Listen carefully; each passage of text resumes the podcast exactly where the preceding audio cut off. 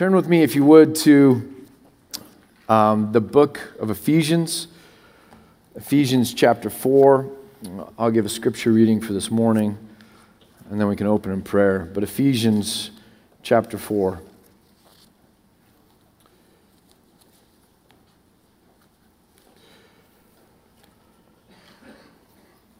Ephesians chapter 4, uh, right after Galatians, uh, it reads this way, beginning in verse 25.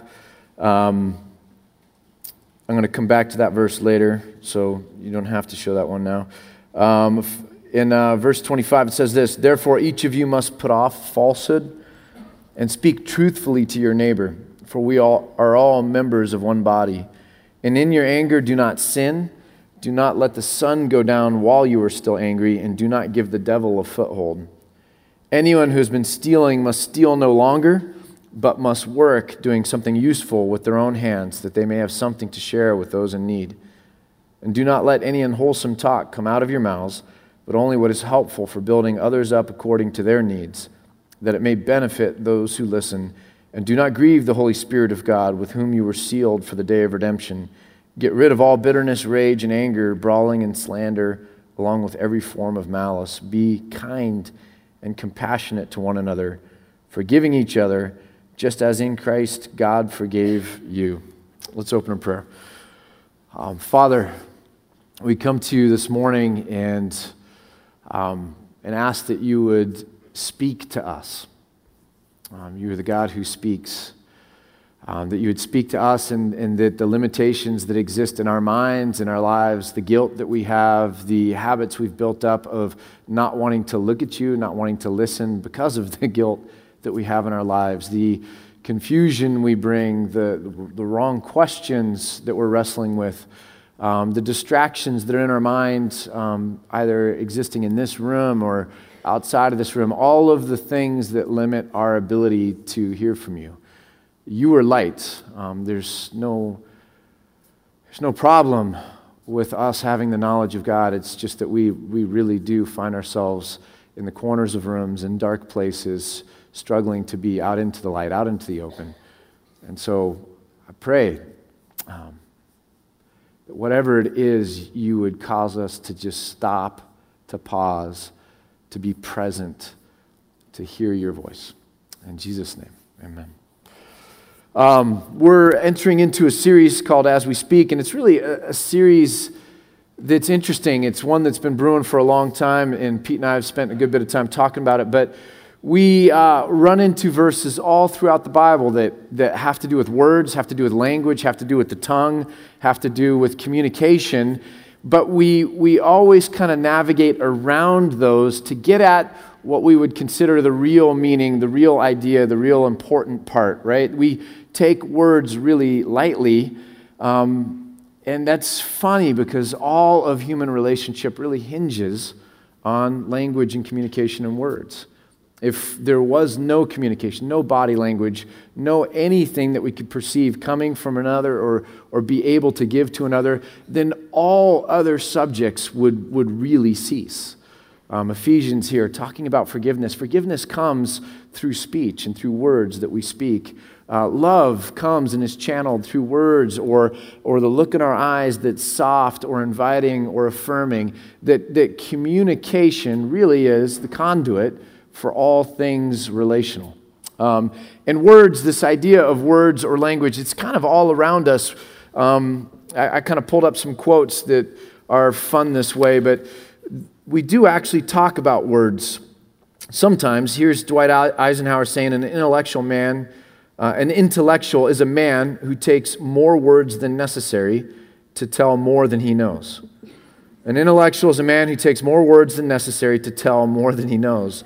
Uh, Mark Twain, action speaks louder than words, but not nearly as often. Um, Ronald Reagan, Reagan had a lot of good ones, by the way.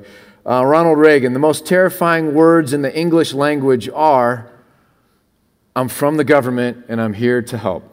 Um, Reagan also said, uh, I, am I'm, I'm an independent, so I, I, I, equally offend both parties. You guys know that.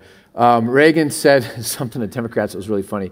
He says, It's not that they're liars, it's just that there's so much that they know that's not true, um, which I thought was a great political one liner. Um, but words have uh, causal powers. Raymond Floyd, they call it golf because all the other four letter words were taken. Um, they, they have a, a, way of communicating something. Even that laugh right there, it came on the other end of my words. Um, we sang this morning, um, Oh, the joy of full salvation, sin and death defeated, glory um, to your name. What does that mean? And what's the effect that has on us? What is full salvation? It, it means that we really don't have to live in fear. Jesus, over and over, trying to get us to understand that He came here so that we could be set free and then not be taken captive again by, by fear or worry or concern. When we sing the joy of full salvation, that our sin and our death no longer have the same hold or meaning on us, glory to God's name because He's done this.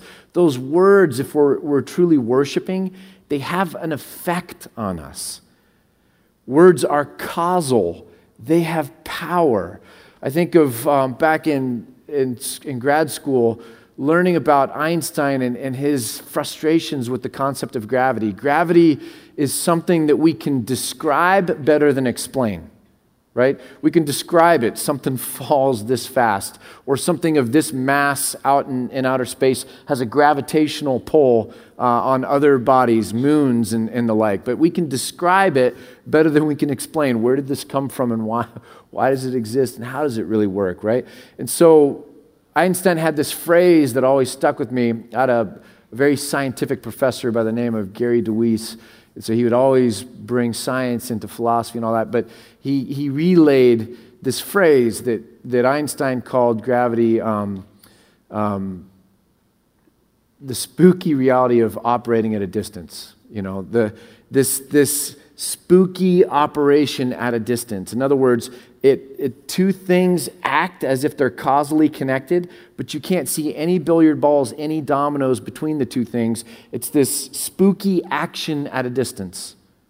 Does that make sense? Like, it's how does that really work? But in a spooky way, there's this action at a distance that we can't really explain. Words are like that. I mean, I'm, I'm you in the back, you up front same words. I don't see the dominoes, you know, but somehow they go into our minds, affect all of the psychology, all of our experience, all of the language that we have, and something begins to arise in us this sense of peace or this sense of longing or this sense of question. What is really going on in my relationship with God? And words are causal and they have this spooky action at a distance. Genesis chapter 1. We'll just take it right from the beginning. Genesis chapter 1, it should be on the screen here. But one of the first verses of, of Scripture, of our Bible, is this idea that as God is creating, this interesting thing emerges that He doesn't put His hands on stuff, um, but He speaks. And God said, Let there be light. And there was light. I mean, spooky action at a distance. God's voice, God's language, all of a sudden brings about a reality within our cosmos um, that begins to set the stage for us to have life. So words are causal. If we go back to Ephesians 4:29, um, in the middle of the scripture I was reading, uh, interesting story here. I we don't have Awana at Antioch. Sometimes I wish we did because it is a good thing for us to memorize Scripture. Scripture, somehow, as we take it in and it's hanging around in the back of our mind, connections um, are made. Or I think when we're really praying to God, like, God, I just need to hear from you. I need to know that you care, that you're around. All of a sudden, we recall these verses that we've learned, these promises of God being with us. And so, memorizing scripture is this amazing kind of value that I don't know that we do a good enough job with. I don't know that I do a good enough job with it. It's just too easy for me to get on Bible Gateway on my phone anytime I want and, and do like search strings. So as long as you're smart enough to know what words to search, you can find anything within you know 60 seconds. It's not the same. But when I um, was finishing up college, I spent the summers at Pine Summit, which was a Christian college camp, and I've told a lot of stories from that. But we would do the first couple weeks for, for little kids, and then we would go into more of a um, high schoolers and junior hires spending the night, kind of doing your traditional camp in the cabins with the bunks and all that stuff. But we would have this curriculum that they would go through for the week.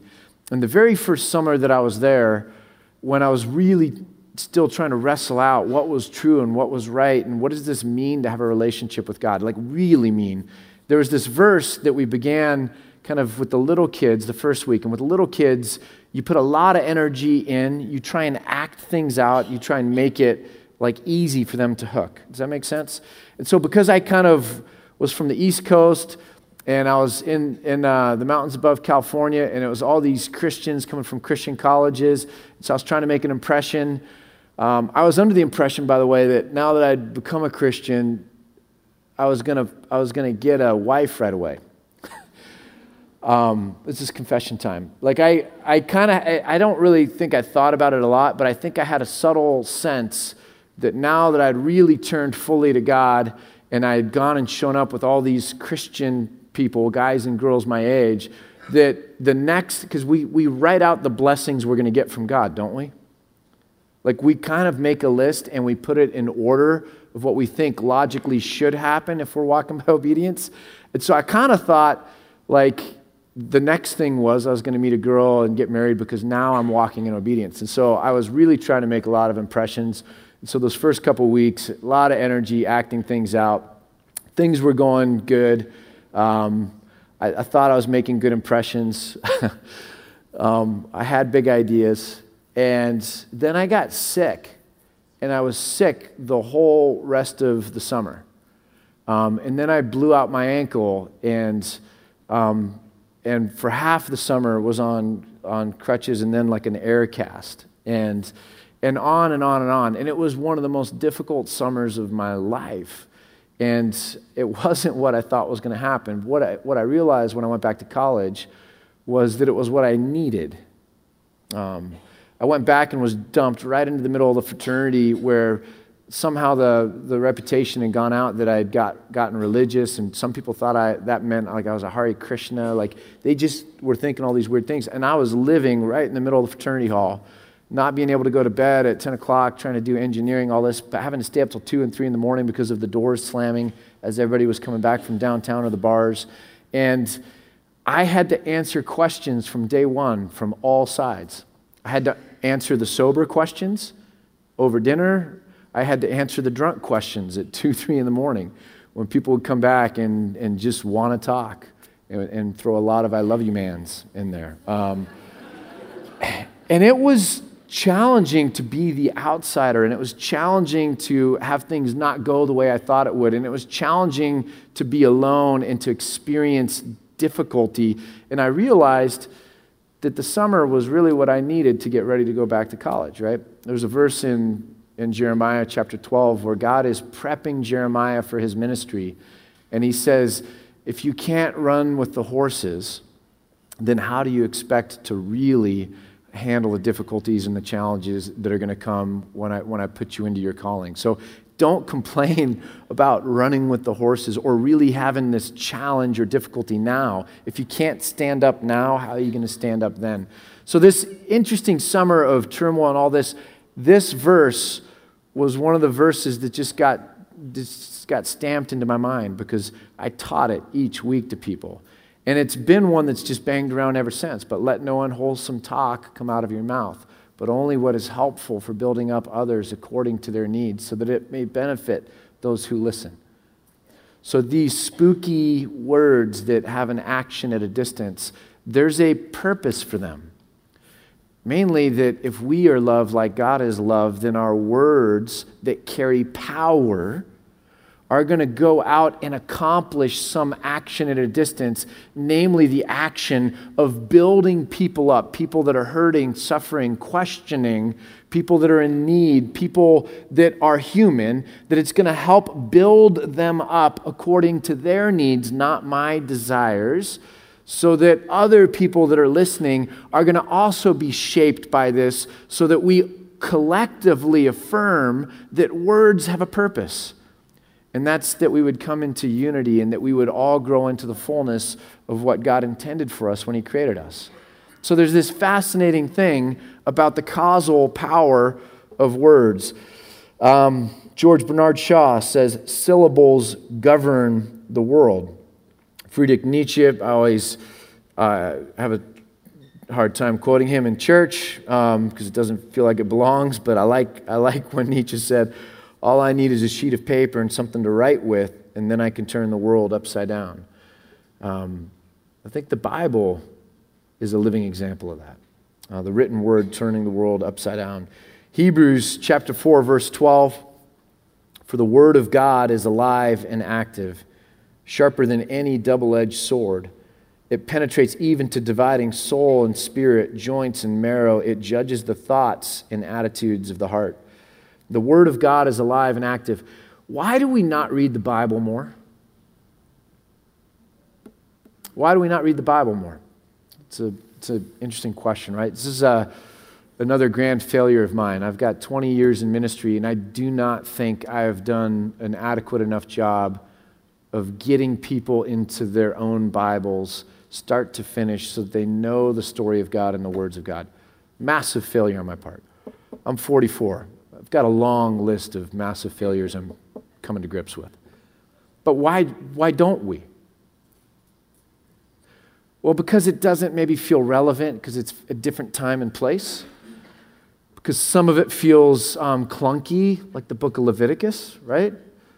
Um, because uh, we don't understand all of what we're reading, because uh, it's, it, it doesn't feel compelling enough, because there's a lot of urgent things that come to us when we wake up in the morning, when we hit the ground running. And so maybe the Word of God, the Bible, Scripture, just doesn't feel compelling enough to, to, to sort itself out in our list of priorities. Um, because we don't have the habit. Why don't we have the habit? Because we're really not drawn into it with the fullness of our heart and passion that this would become our habit. Because no one has modeled it for us. We haven't been mentored. We haven't had an example. Some things are better caught than taught. And so maybe we haven't had someone that's been able to pull us along. All of these reasons are legitimate reasons for why we would not read a book filled with words that are dead. Does that make sense? If the words in Scripture are dead, they're just content only, then there's a lot of reasons, many I just kind of listed out for you, and I think logical reasons why it would fall to the, to, to the bottom of our priorities and we would not read the Bible all that much. Um, we all would raise our hands and say we think C.S. Lewis is a great guy, and he wrote a lot of great books, and most of us probably haven't read many of them.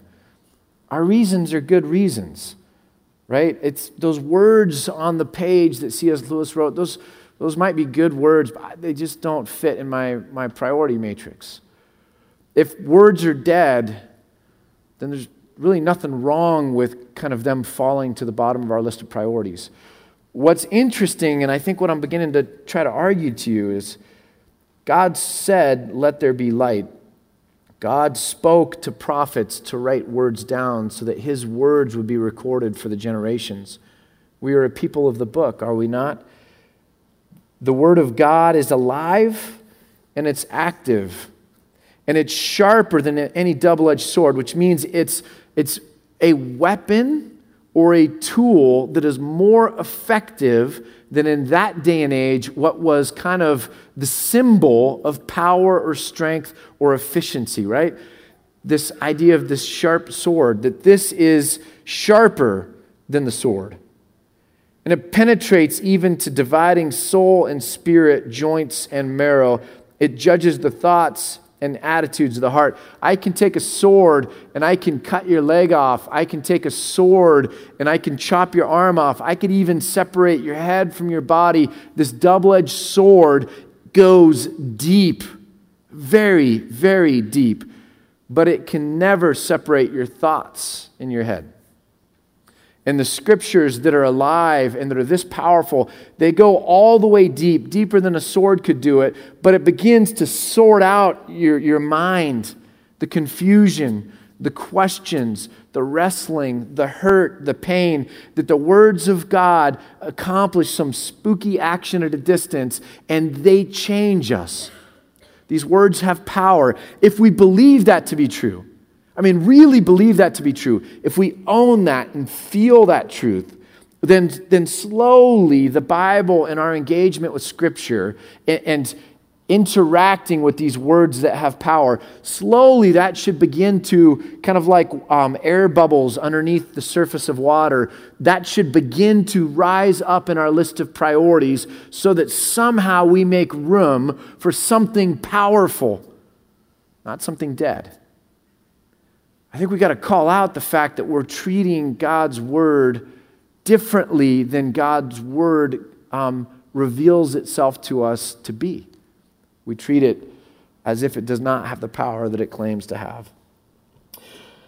Um, words shape us. In the Bible, um, we see this in the book of Proverbs the sayings of the wise, that somehow we're going to record the sayings of the wise, and that's going to change everything about you if you follow them. Uh, Jesus said, You've heard it said, but I say. He's saying that somehow you know bits and pieces of this truth, but I'm trying to reveal more to you or a deeper reality to you. And so we see him fulfilling this prophecy that was in Isaiah 6, chapter 9, where uh, God said, Go and tell this people, be ever hearing, but never understanding, be ever seeing, but never perceiving. Jesus fulfills this, Matthew 13, 14. He fulfilled the prophecy of Isaiah you will be ever hearing but never understanding, you will be ever seeing but never perceiving.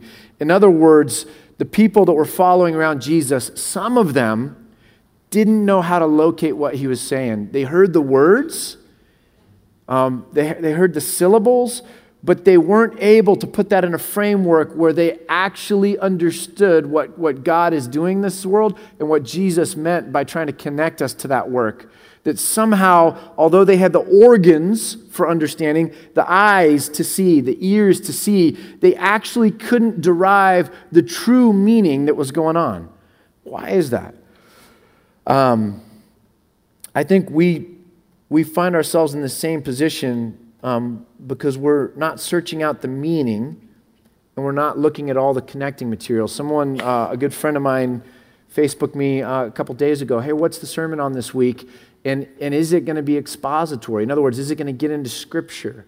The, the import of that question was really um, are, we, are we really learning the, the text, the whole text of God, what's really meant, the different parts and how it connects?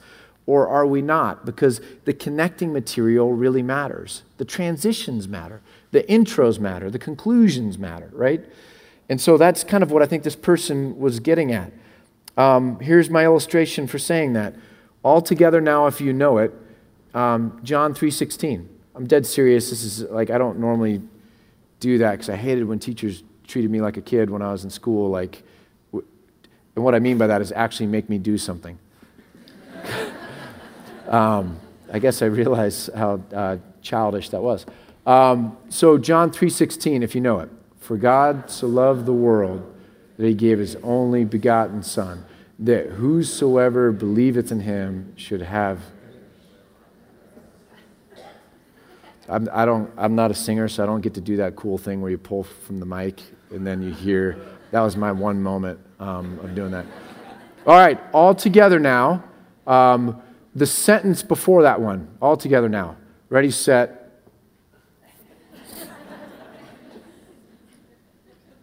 Anybody? Anybody? Anybody?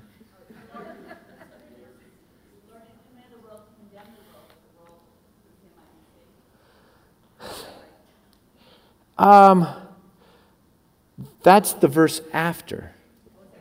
Yeah, that's pretty good. Um, that's that's pretty. I mean, that's extra credit. Like I, uh, we we do a family service. You guys know this. The, the week after Christmas, usually, we let the volunteers kind of take a break. So it's family service, all the kids in. And every once in a while, we bring lollipops and we'll ask questions like this to make it like kid friendly. And, you know, when, when people get things right or close, closely, right? We, we give them a lollipop. Um, and I don't have any with me, but that would have, that would have totally, that would have totally been lollipop worthy. Um, hopefully, you're feeling what I'm illustrating here. Um, here's the verse. I think it's on the screen. Just as Moses lifted up the snake in the wilderness, so the Son of Man must be lifted up, that everyone who believes may have eternal life in him. The verse that we don't know before John 3:16 is actually a verse that connects itself to one of these dominant metaphors in the life of, of Israel as they're going through the desert. The story was they, they'd been run over by a, a bunch of snakes, vipers.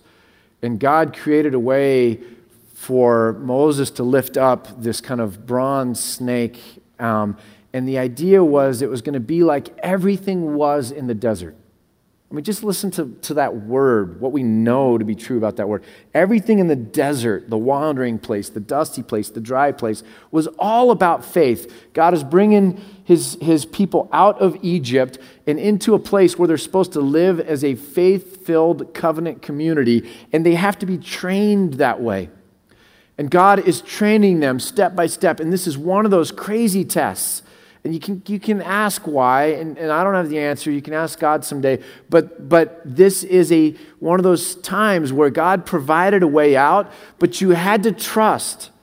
It's like, it's like uh, when Peter walked on water. He had his eyes on Jesus and, and this crazy reality, but when the fear around him overtook him, then he began to sink. And so here's God's way for you to be saved from this kind of calamity. But when you stop trusting that and you begin to react and say, I'm going to have to deal with this in my own human striving, I'm freaking out here, then, then somehow you would sink into the water, right?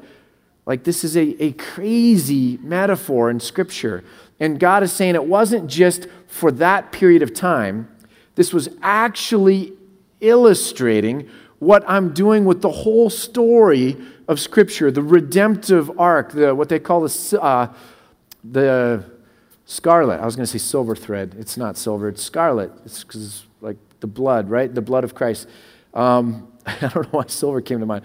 Scarlet thread of redemption, this kind of path all the way through Scripture where God is pointing ahead to what He's really doing. He's not doing anything by accident. And so He's, he's creating this because this is not just in that place kind of the illustration of what it means to be saved when we look to God, but when, when we look to Jesus who is put on the cross so that we can, we can look around in our own mess and the sinfulness of the world and sink, or we can look to the cross and be saved. And so the New Testament is saying this is the fulfillment of that. This is the fulfillment of that. When you're drowning in your finances, when you're drowning in the, the depression that comes on from going to Facebook these days, when you're drowning in the uncertainty of life moving really fast, when you're drowning in the uncertainty of broken relationship, is that relationship going to come back?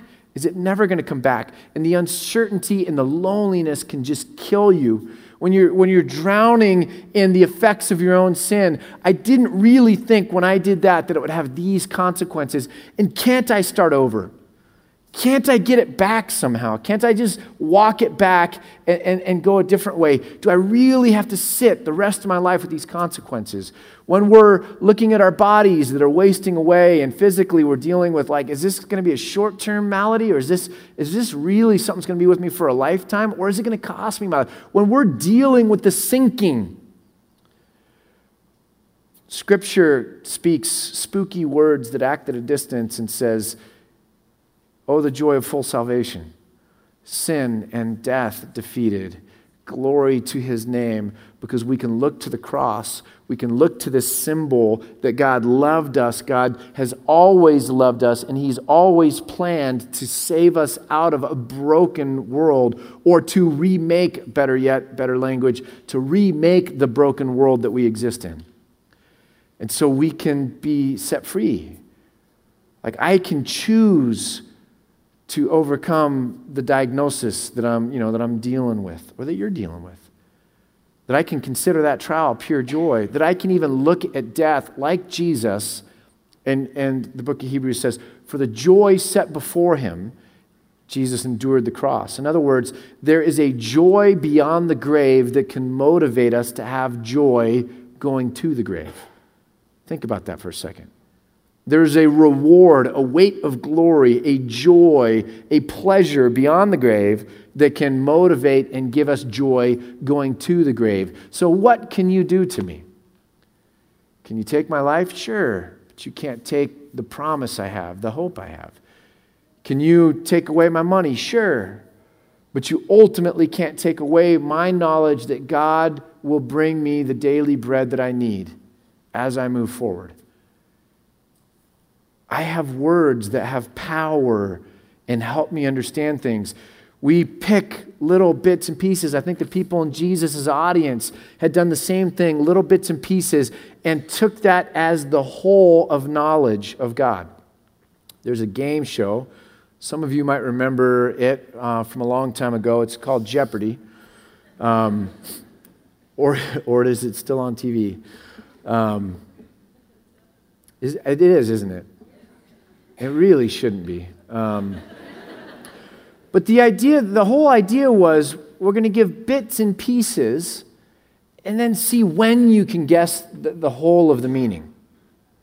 Because there's this tension that until you have enough, um, and until you know you can maybe bring your your perception, your your intuition, your it's not Jeopardy, it's Wheel of Fortune. You guys should have known that. Nobody is it still on too? It should be off too. There should be an expiration date on these things. Um, it's Wheel of Fortune. you guys like, that's not Jeopardy. Um, so wheel of fortune, like we're given bits of data, turn in the letters, right? Bits of data, and then eventually you're going to guess what the whole sentence says. And, and people that are really smart, really intuitive, really perceptive, you know, at some point they can get it before other people get it, right? But you still need a certain amount of data before you can even fill in the blanks, right? We have a lot of phrases, by the way, about language, half the story, blah, blah, blah. There's a lot of idioms and cliches. But so we realize there has to be enough data to really get the meaning. That's true of Scripture, too. You cannot have just John 3:16 and maybe a couple of the other ones that you don't even know what the reference is, you just kind of have them memorized. You can't just have the Lord's Prayer.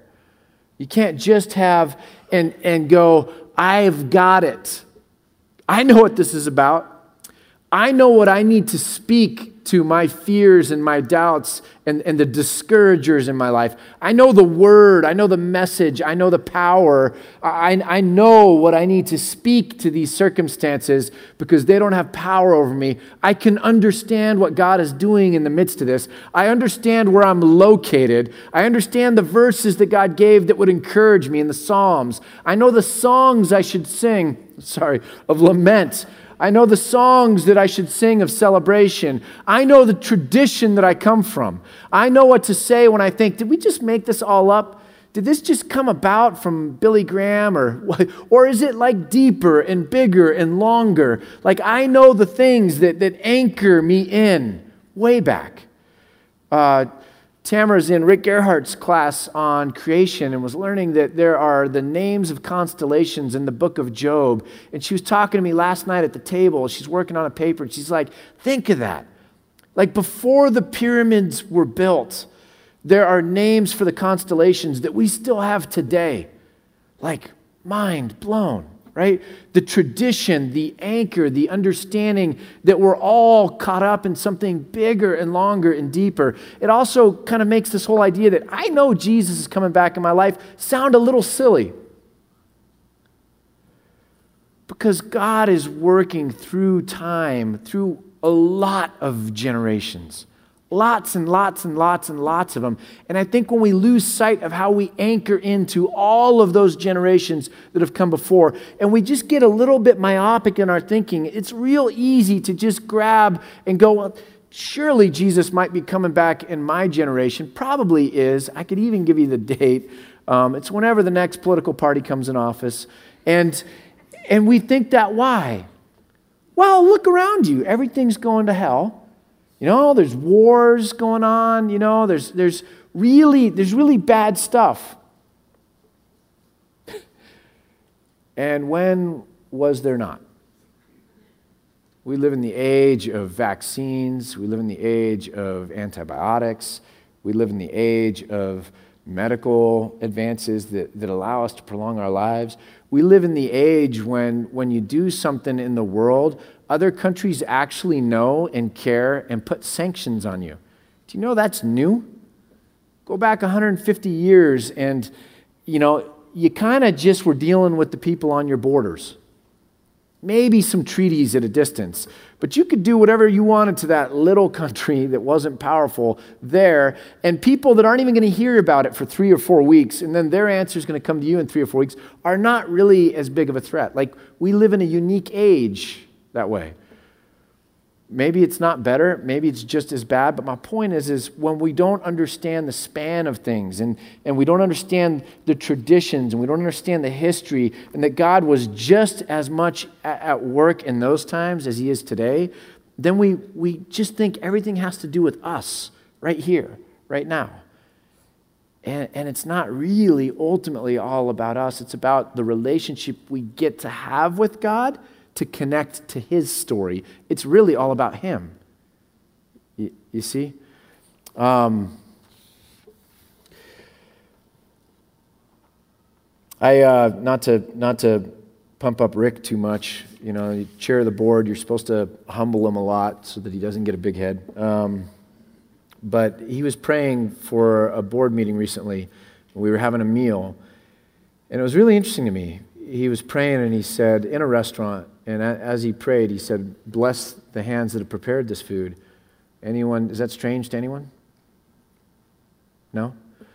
That's pretty familiar language. But then Rick continued, um, and bless the, the hands that have picked this food. Bless the farmers that grew this food. And thank you, God, for the sun that you sent um, in, the, in the rains that, that helped grow this food. Does that sound a bit different? Does, doesn't it?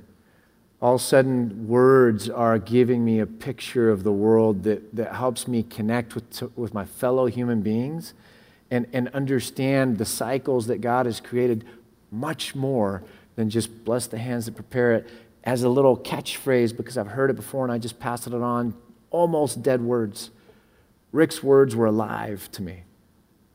Um, I want to camp on that for a second. His words were alive to me. There's other people in my life that their words over time are alive to me. C.S. Lewis was, was deeply profound. I feel like his words are alive to me.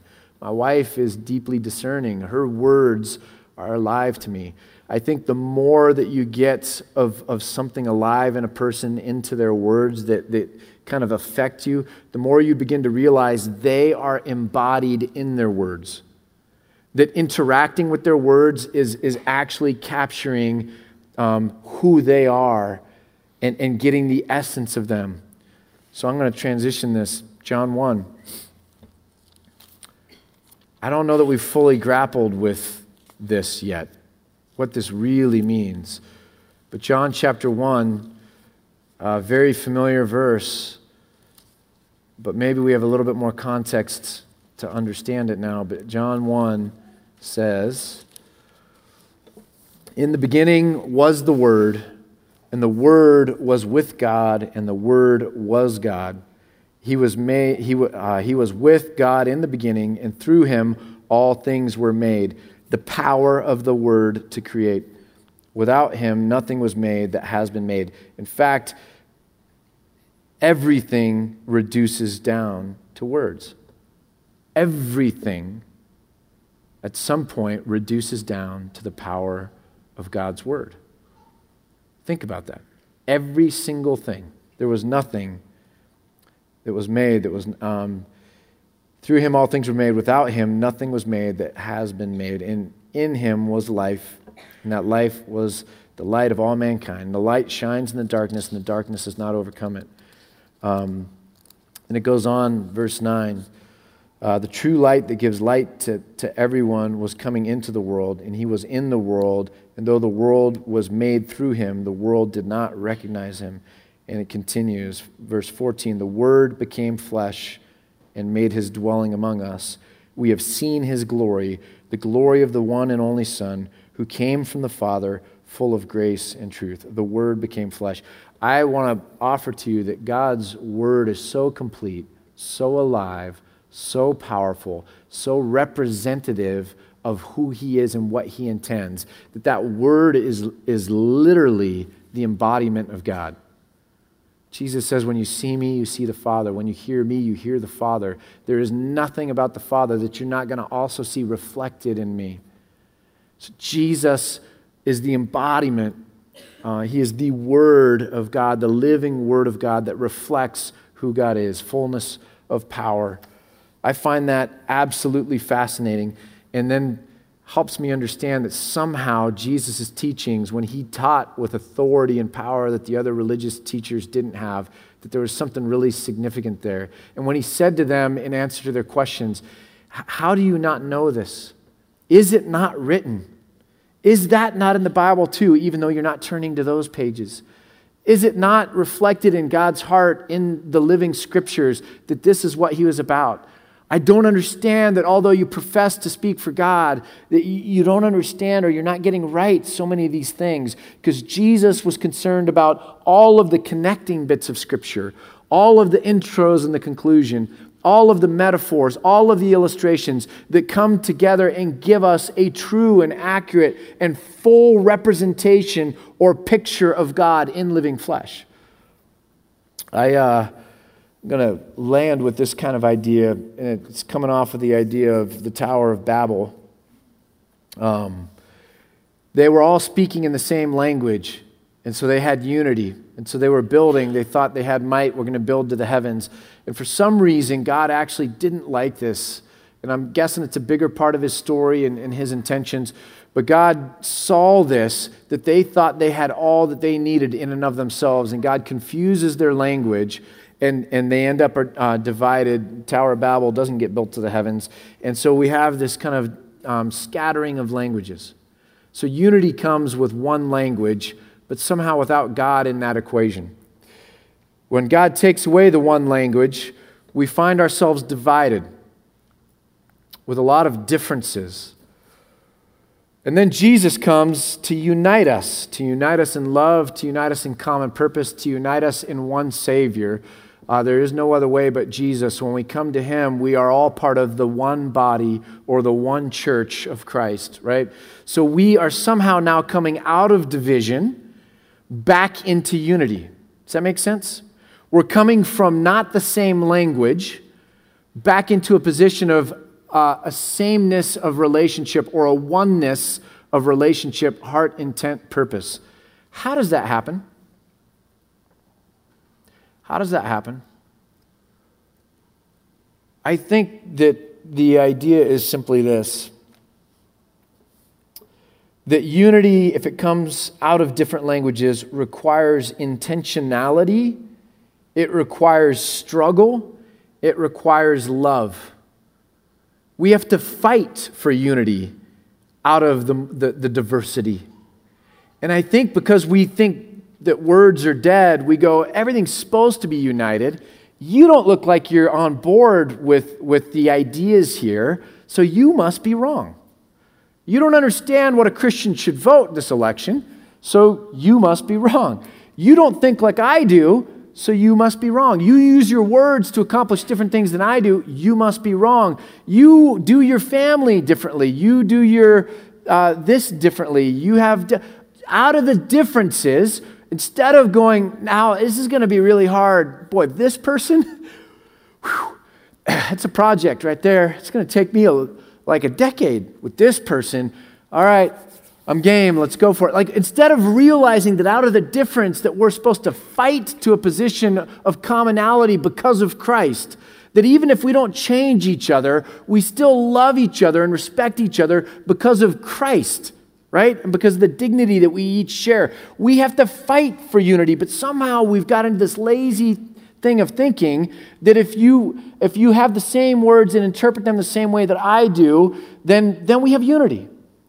And if you don't, if you have a different language, different way of holding it or expressing it or uh, interpreting it, then somehow you're on the other side of the line and you're wrong. I don't really have to do anything there because why? You're wrong. It's your responsibility. It's your fault. The disunity is something you should inherit because of your actions. Do you see how it's logical, but it completely misses the point that Jesus didn't come to give us a logic to justify our brokenness? He came to give us the good news and empower us with the Spirit so out of our logical brokenness, we could find a spiritual, right? Or a beautiful oneness that reflects the heart of God, the love of God, what God intends for this world. And it's a hard won reality. I used to say that I never wanted to serve on a, a, a, church elder board unless I'd been in an argument with somebody. Why? Because if you haven't been in an argument, you guys are using the same nice language with each other. Only in an argument and you start fighting do you realize, oh, I have to do hard work here, either to better understand my language or how I've miscommunicated, or to say words like, I'm sorry, it's my fault, or to say words of forgiveness, or to just hang in there long enough so we can learn from each other and begin to respect one another, right? The hard fought unity is the only kind of unity that really exists. And so, God mixed up the languages and we ended up separate. Jesus came and prayed and called and labored so that somehow we would catch a vision of what he was trying to do and fight for unity with one another. It's way different than I thought it ever was. And that changes the way I see words. Ephesians 4:29. Let no unwholesome talk come out of your mouth, but only what is helpful for building up others according to their needs, that it may benefit those who listen. I have a responsibility and a duty to use the weapons, the powerful tools that are my words, the things that have this spooky action at a distance, to accomplish the unity that this broken world needs and that Christ came to accomplish. Um, we think of love purely in terms, by the way, that's true in marriage and race relations, with our children and politics. We don't get unity by default. Marriage, you don't get the two become one just because you said some, some words early on. You get it because of how you use your words and which words you use and the priority you give to certain kind of difficult conversations through time that keep you united. Right? Like, this is a chosen reality that affects our words. But we think of love in terms of actions. We're going to give food for the homeless, we're going to give a care package to someone who's sick, uh, we're going to make a meal for someone that had a baby or is in need. We're going to make a donation to the vulnerable people uh, in Africa or Asia or somewhere where there's a famine or something going on that way. We're going to befriend um, someone of a different culture in terms of an action. Our notion of love, I think, is restrictive. Our notion of love is restrictive. It didn't say God acted and there was light and there was dark. It was more specific than that. It said God spoke and reality springs into being. Um, we have to have a notion of love that emanates from the Word in us that might be reflected in our actions, but certainly is made manifest or embodied in the truth of our words, our intentions, our speech, our communication. What would love look like if those same people were loved um, only in a, in a way that was restricted to words? So if we restrict it to actions and we say, look, what if we just tied our, hand, our hands behind our back and said, We only have words. Today, when you walk out of here, you only have words. You can open the door for someone, that's form of communication, but what if you only had your words? Would we be a light to each other? Would we be an encouragement to each other? If we had a infrared scanner of, of this high school in Bend, Oregon, would it be hot? You know what I mean? Like, would you see heat coming out of this room because of the way words were being used and the life and the action that was coming from those words? Like, what if that's a discipline for us? What if we need to learn to have a more expansive view of love. Um, Robert Frost said, Poetry is when an emotion has found its thought, and the thought has found words.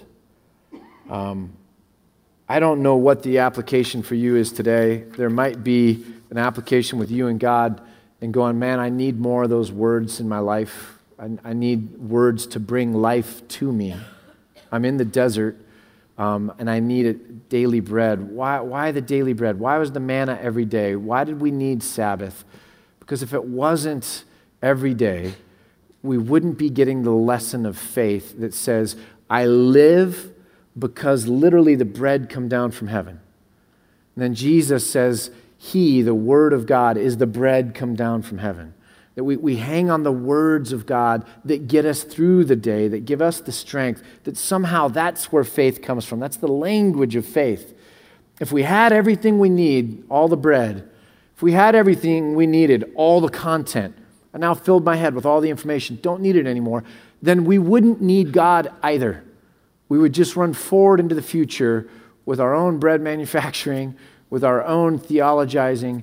But God's like, no, um, faith means walking each day, trying to receive new, uh, the bread sent from heaven, the word come from God, the power that is inherent in what God is speaking to us. Um, so may we reflect either on our relationship with God, if that's what you need, or our relationship with each other, and to realize our, our degree of unity and the love we share is a direct reflection of the words that we've been bathing that relationship with or starving that relationship from. Um, so, whatever your application is today, let's pray. And then, as we go back to song, may that go deep.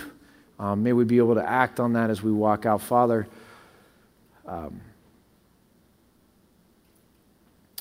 Let us not treat Jesus as just a historical figure.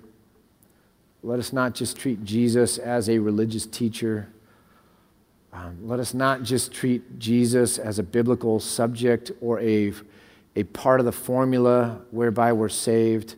Let us not just speak Jesus' name as some kind of a creedal affirmation or something we've got memorized in certain Bible verses. Father, let us see and speak of Jesus as the Word of God that has become flesh, the embodiment of, of your power, of your thoughts, of your love.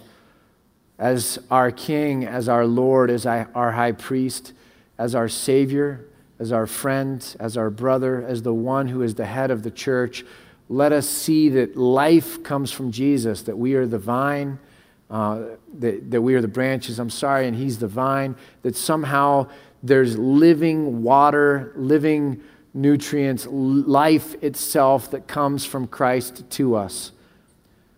So if we treat words as dead, we're going to be dead. If we treat words, maybe your son, maybe as living, maybe we will find life in that. He has come to bring us life and life to the full. Father, let us see Christ rightly this morning. And it's in His precious name we pray. Amen.